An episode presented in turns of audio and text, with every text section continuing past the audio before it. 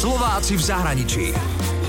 Úspeli vo svete? Doma ich nepoznáme. Radio U nás je to možno fikcia, ale v Číne realita. Vlaky nemeškajú. Tu, na keď žijeme v Číne, sú tu rýchlovlaky, ktoré chodia rýchlosťou viac ako 300 km za hodinu a tú vzdialenosť, povedzme 100 km, prejdú za 30 minút.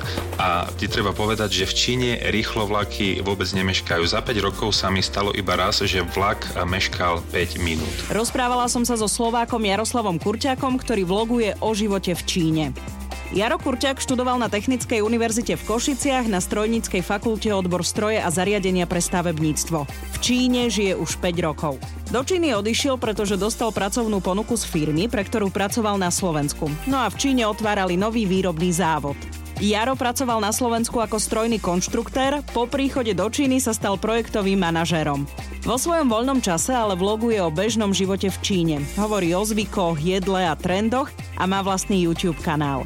Nájdete tam videá z hokejového zápasu KHL alebo o rýchlovlakoch. V rámci jeho práce sme sa s Jarom rozprávali aj o rozdieloch medzi čínskymi a slovenskými zamestnancami. Nevýhodou je to, že neradi preberajú zodpovednosť. Oni sa radšej nechávajú viesť. No, no tu platí také pravidlo, že šéf má vždy pravdu. A teda ak e, šéf niečo povie, tak je to doslova e, sveté. Ono to má svoje výhody aj nevýhody, ale zasa ak máte vy ako Európan Číňana šéfa, tak nemajú veľmi radi, ak im dávame nejakú reflexiu, respektíve kritiku, pretože stále majú ten pocit, že oni sú šéfmi a teda majú mať stále pravdu. Jara po príchode do Číny najviac šokovala premávka na cestách. Číňania majú svoje cestné zákony, ale veľmi ich vraj nedodržiavajú. Platí tu pravidlo silnejšieho, že ak je niekde nejaká kryžovatka bez svetelného značenia alebo bez nejakých značiek, tak ako prvé ide nákladné auto, potom autobus, potom je to auto, ako ďalší ide motorka, no a ako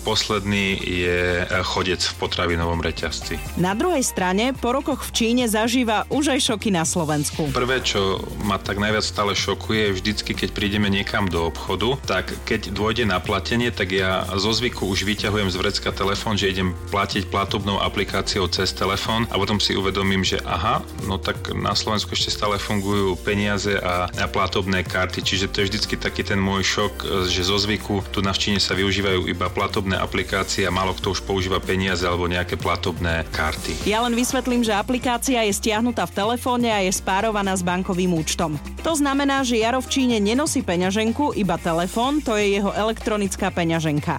Keď som si pozerala videá Slováka Jaroslava Kurčaka, tak ma zaujalo, že býva v bytovke, kde žije 1800 ľudí.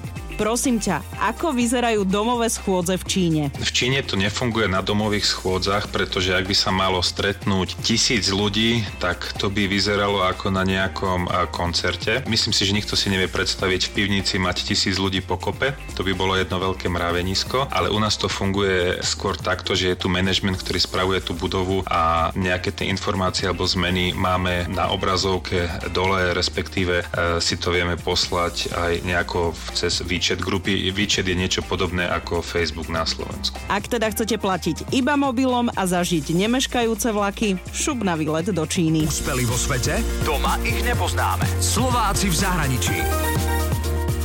Radio e.